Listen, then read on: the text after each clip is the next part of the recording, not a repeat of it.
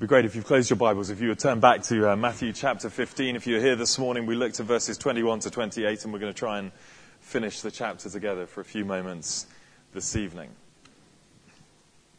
And I think it is fair to say, we began to touch on this a little bit this morning, that there's very little in our generation that we dislike quite as much as we dislike prejudice and discrimination. Uh, Article 1 of the Universal Declaration of Human Rights reads like this All human beings are born free and equal in dignity and rights. And so when the, the police in a particular country are seen to profile people on the basis of their uh, race, or when a company is seen to discriminate against people on the grounds of their gender or their religion, there is uproar in our day, and rightly so. Uh, all human beings are made in the image of God, and as such, all are worthy of equal respect and dignity. My, uh, my dictionary defines prejudice as uh, dislike, hostility, or unjust behavior deriving from preconceived and unfounded opinions. And you can be sure that God hates all such prejudice. And that's why the text that we studied this morning sticks in the throat of some people, because in it, Jesus himself seems to show a kind of prejudice. He was said, if you glance back up to verse 24, I was sent only to the lost sheep of Israel. Uh, it's not right, he said in verse 26, to take the children's bread and toss it to the dogs. The children in that verse are God's historic people, the Jews, and the dogs is a reference to the Gentiles. And so, even though Jesus ends up healing the daughter of that Gentile woman, there is this suggestion there that any non Jewish Christians will somehow always be second class citizens in the kingdom of God. That will only ever be dogs. That the best we would ever get from God are a few crumbs. Now, I suspect that as you came to church this evening, you probably didn't come feeling insecure, the non Jews amongst us at least, uh, that you didn't come feeling as though it's slightly insecure, as though you don't enjoy the same spiritual privileges as any Jewish Christians here. It doesn't tend to be a big issue for us. But it's worth saying that back at the, the time that Matthew was writing, it really was a very big deal. In fact, the relationship between Jewish Christians and non Jewish Christians was one of the two or three biggest issues that the New Testament church ever had to deal with. And certainly we know that some Jewish Christians looked down on the Christians from other nations and treated them like lesser members of God's people. Christian, yes, but not quite in the same league as us. Well, we don't know how much Matthew's readers were thinking that, or if ever they tried to use the passage this morning to justify their prejudice. But if ever they did, then just reading on into our verses tonight would have pulled the rug out from under their feet. Its big message is that Jesus is a man for all the world. Uh, there's two parts to the passage. You'll have spotted that even as Derek read it. First, you get these healings in verses 29 to 31, and then there's the feeding in 32 to 39. But both have the same purpose. Both are there to teach us that Jesus' goal, his purpose, is to lavish his salvation blessing on people from every land and tribe and tongue. So we're going to look first at what I'm calling the miracles on the Mount. The miracles on the Mount, and it's there in verses 29 to 31. Let me read them again. Jesus left there and went along the Sea of Galilee. Then he went up on a mountainside and sat down. Great crowds came to him, bringing the lame, the lame, the blind, the crippled, the mute, and many others, and laid them at his feet. And he healed them. Uh, the people were amazed when they saw the mute speaking, the crippled made well, the lame walking, and the blind seeing. And they praised the God of Israel. I don't know if we've got any geographers in this evening. My old boss was a geographer. We always used to tease him for not really ever studying a proper subject at school or university. But we noticed this morning geography has a place when you come to read the Bible because whenever the Bible writers point out where stuff is happening, it's for a reason.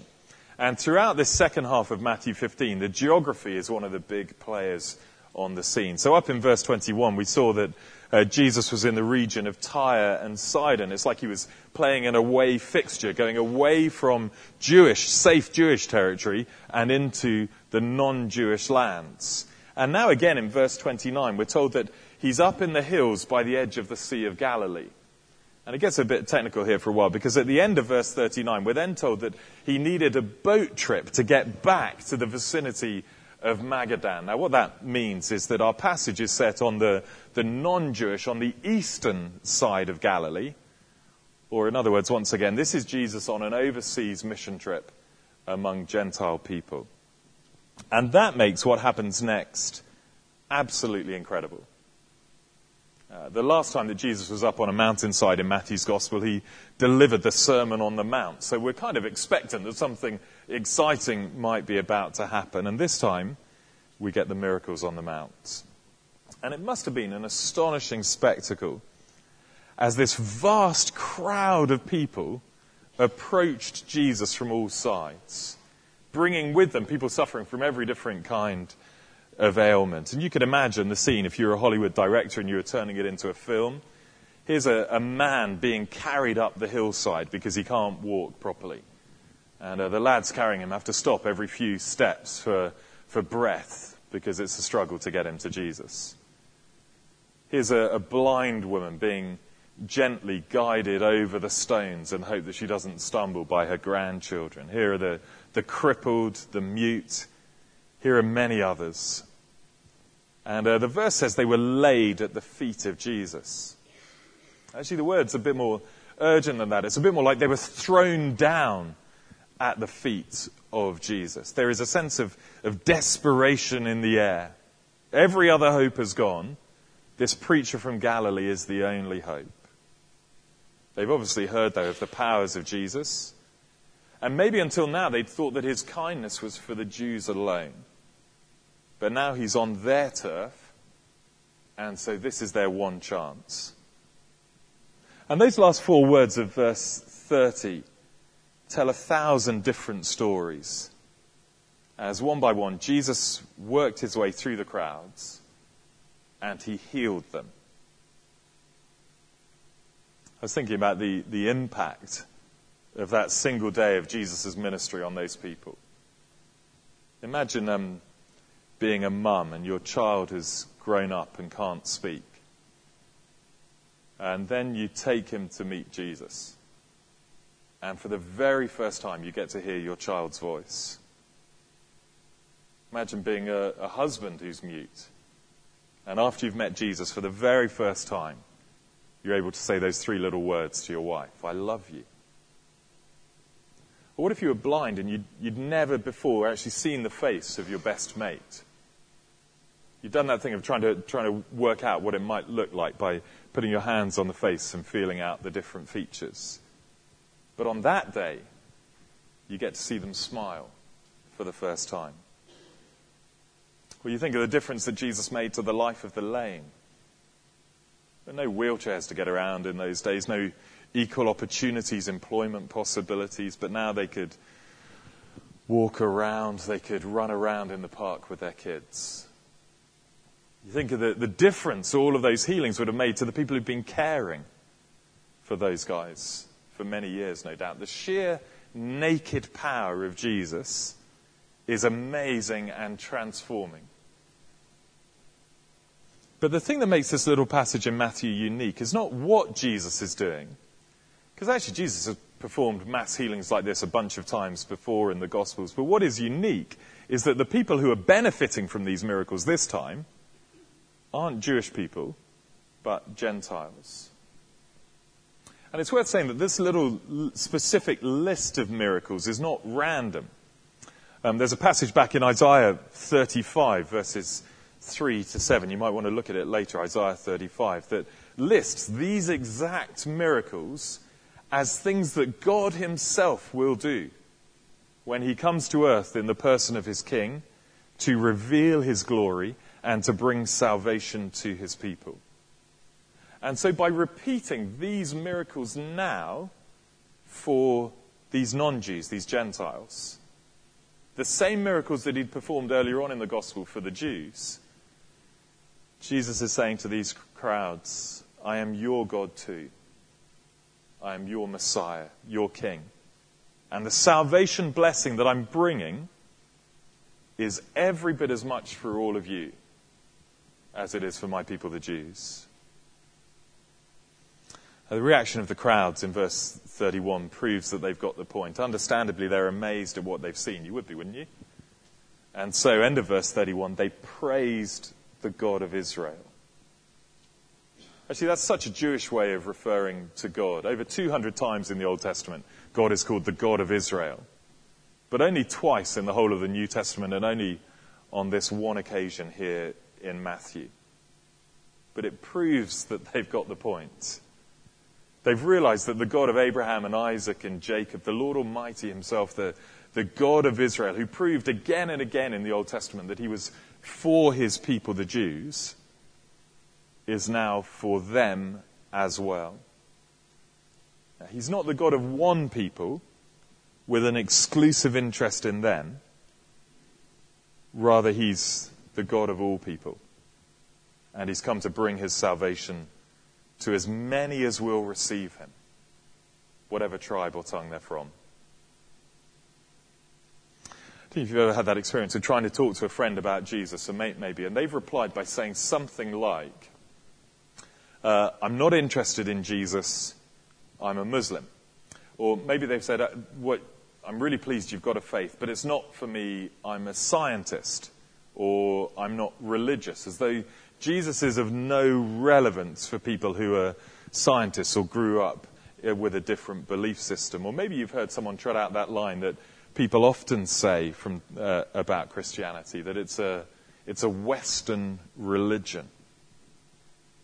Actually, it's a remarkably ignorant thing to say. It's ignorant historically because Jesus wasn't a Westerner and neither were any of his followers. And even today, if you look at um, a, a, map of world religion, you'll find far more Christians in Africa and South America and China and Korea than you'll ever find in any of the, the Western countries of uh, Europe and North America.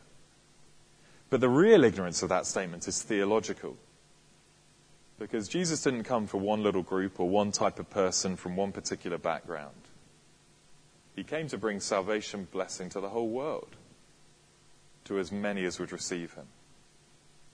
But even though the statement's ignorant, it's still, I find, a pretty effective smear. It still lets someone hold Jesus at arm's length without ever really having to face up to his claims. It says, I, I don't need to think about Jesus because he's not for people like me. And this passage is here to call the bluff of that myth.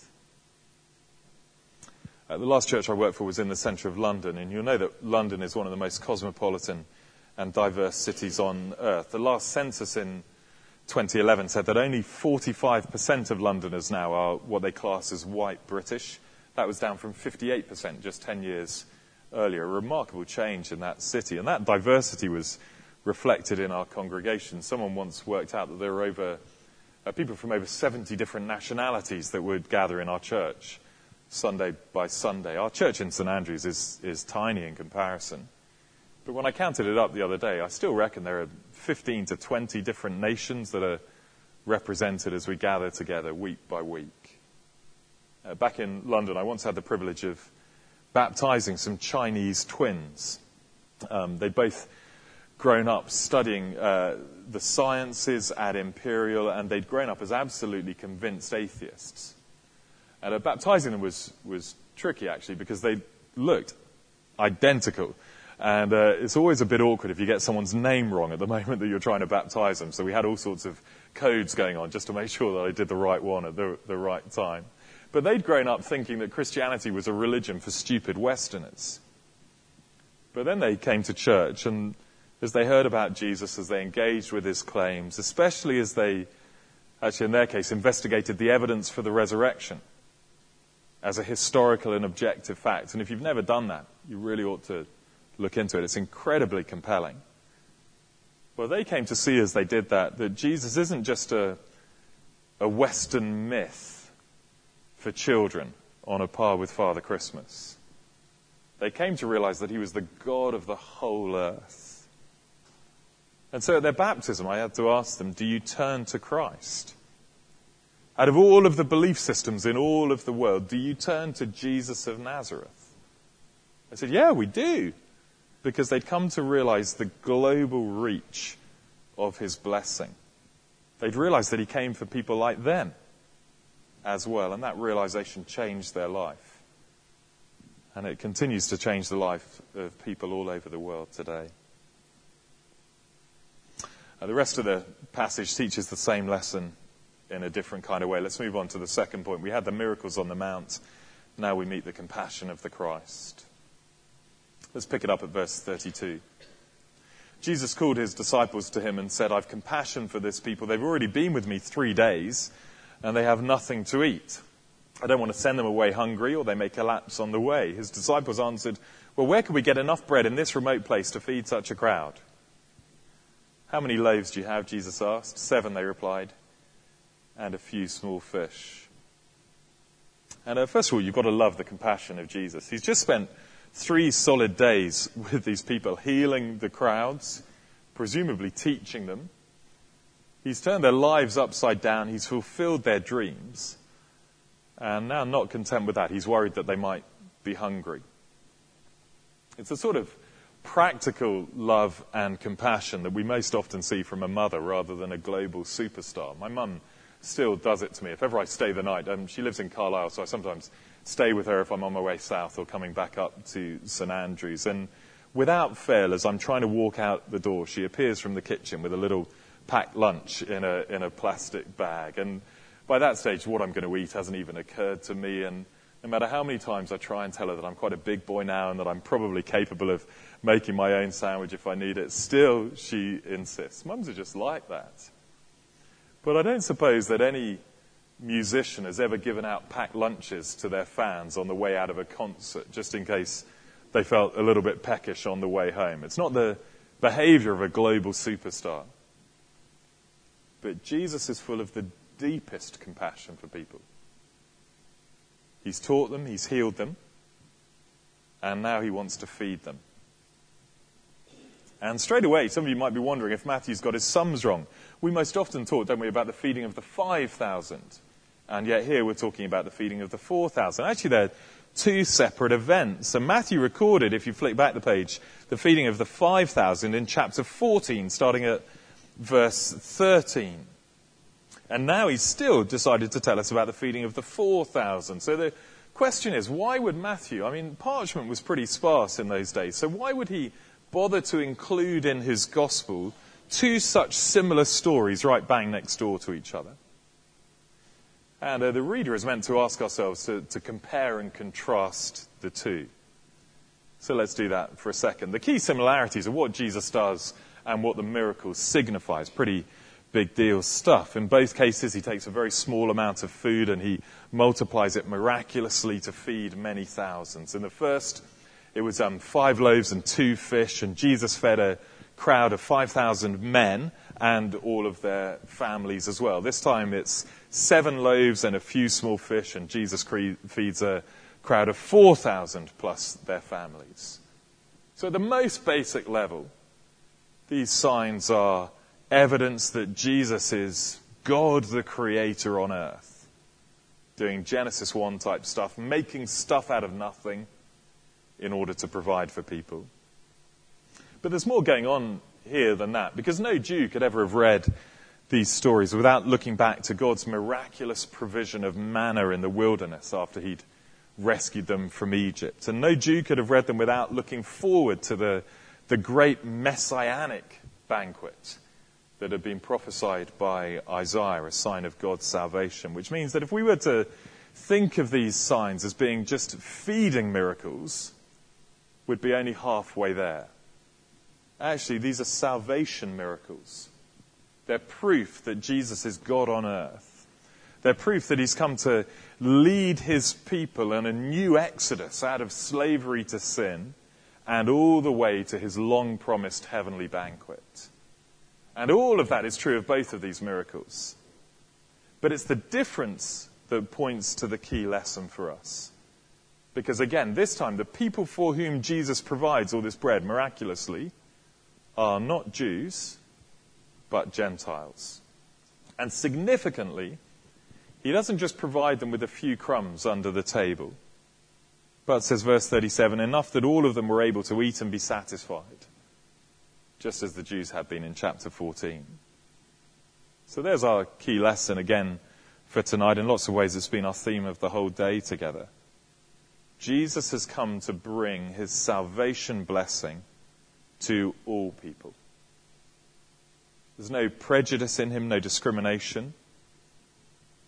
Just what would you call it? An, an international heart of compassion. It's a lesson that's symbolized neatly in all of these leftovers. In the feeding of the 5,000, there were 12 baskets of leftovers, but this time there were seven. That's not because kind of the battery of Jesus' power is run down a little bit, so he couldn't quite produce enough this time. The numbers are highly significant. There were 12 tribes of Israel, and so the 12 baskets of leftovers in the Jewish feeding symbolize that the grace of Jesus is sufficient for all the people of Israel, as many as would come and receive his salvation. And seven was the number for perfection or completion. And so the seven baskets are there to say that the saving grace of Jesus is not just for Israel, but actually for the whole world that God had made in seven days.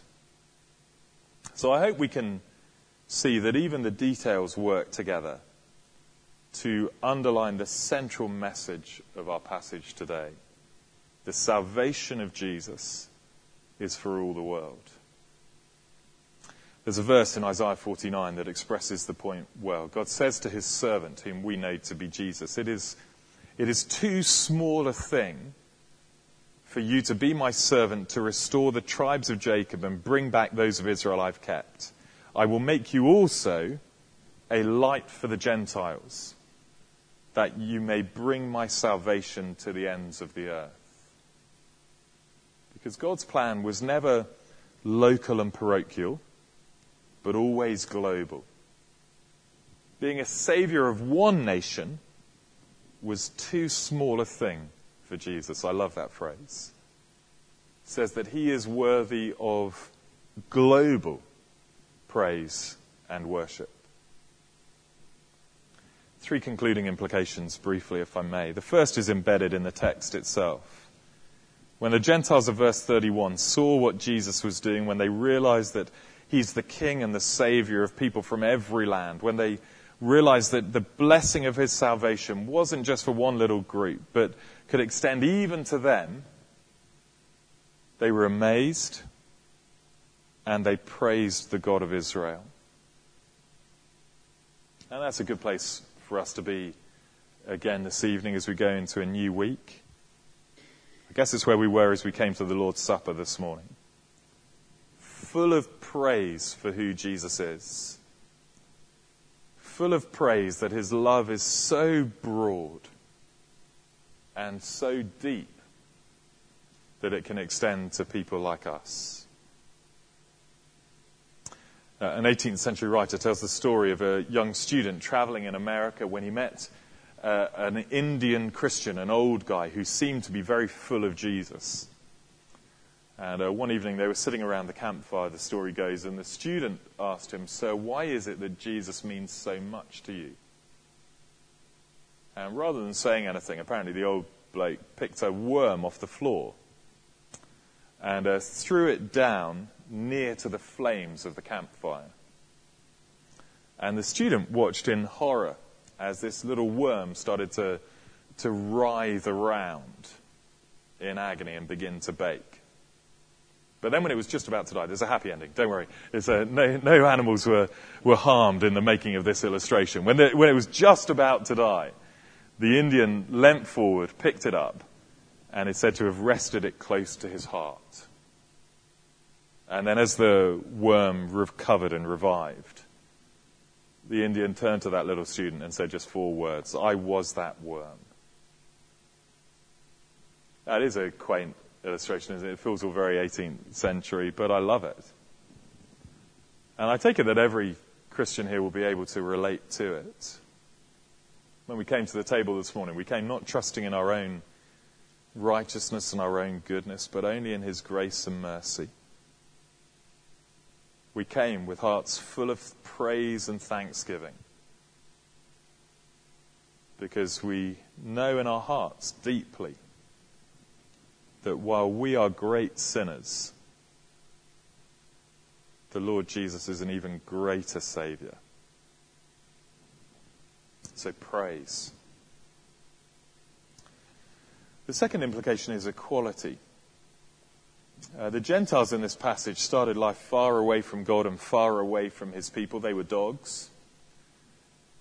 But as they came to Jesus, he received them and he treated them in exactly the same way as anyone else. He included them as equals in his family. And he poured out his blessing and his compassion upon them. And I just want to touch on this for a second, but it would be odd, wouldn't it, if in a church we were ever to seek to resurrect divides and barriers that Christ destroyed at the cross. If we were ever to think that our little group, however we define that, the, the Premier League of Christianity, but those over there, those people that don't share our background, well, they're all a bit second division, all a bit Hibs. Is that harsh but fair? Harsh but fair. I hope that um, I hope that coming to the table this morning reminded us that we all stand equal before the cross. Or better, that we all bow down with humble gratitude before the cross. Because we're equal. Just beggars who've been given some bread final implication is a little bit broader. It flows from this compassion of Jesus that we see here in Matthew 15, but we see that compassion even more clearly, don't we, on the cross, as in his death, Jesus was willing to give his life so that he could open up the way to heaven, so that he could fling open the gates, so that people from every nation might come in and share in his glory and his triumph. You could say that Jesus' heart of compassion for the world won't be satisfied until he's gathered together for himself disciples from every people group under the sun. Uh, the book of Revelation looks forward to a day when that mission is complete. And when there gathers around the throne and in front of Jesus the Lamb a a great multitude that no one can count, people from every nation and tribe and language. And they cry out, Salvation belongs to our God who sits on the throne and to the Lamb. That's where history is heading. Uh, the compassion of the Christ demands it and guarantees it. And I'm increasingly persuaded, we've been preaching through Matthew and St Andrews for a, um, since I got there about 18 months ago now. We're up to about chapter 18, I think, at the moment. And I'm increasingly persuaded that the main burden of the whole of Matthew's gospel is that anyone who has a true sense of the identity of Jesus, the one who's introduced in chapter 1, verse 1 as the Son of Man, the Son of Abraham, the, the King of the whole world, through whom God's blessing will come to the whole world. Anyone who has that sense of the identity of Jesus, and anyone who shares his heart of compassion, will give themselves to the task that Matthew entrusts, Jesus entrusts to his disciples in these last verses of the gospel. When risen from the dead, Jesus appeared before his disciples and said to them, All authority in heaven and on earth has been given to me. In other words, I'm the God of all of the nations. Therefore, go and make disciples of all nations, baptizing them in the name of the Father, the Son, of the Holy Spirit, and teaching them to obey everything that I have commanded. And surely I am with you always. And I know that great task of making disciples of all nations stands right at the heart of what you guys are up to as a church. And that means you're very, very close to the heart of Jesus himself. And uh, we pray for you guys that God will sustain you in that work. It's exhausting.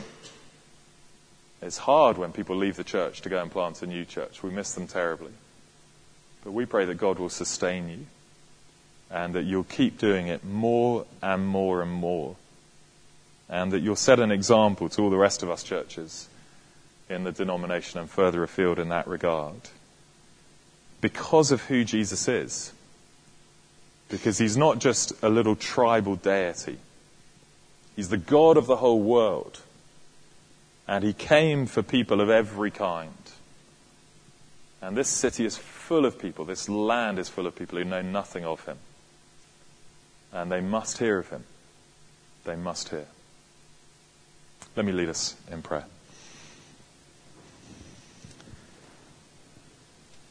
Almighty God, we do want to thank and praise you for your Son, the Lord Jesus. We thank you again that all authority in heaven and on earth has been given to him, that he came purposing to bring his salvation and extend it to all of the nations of the world. Thank you that you are going about the work of building his church.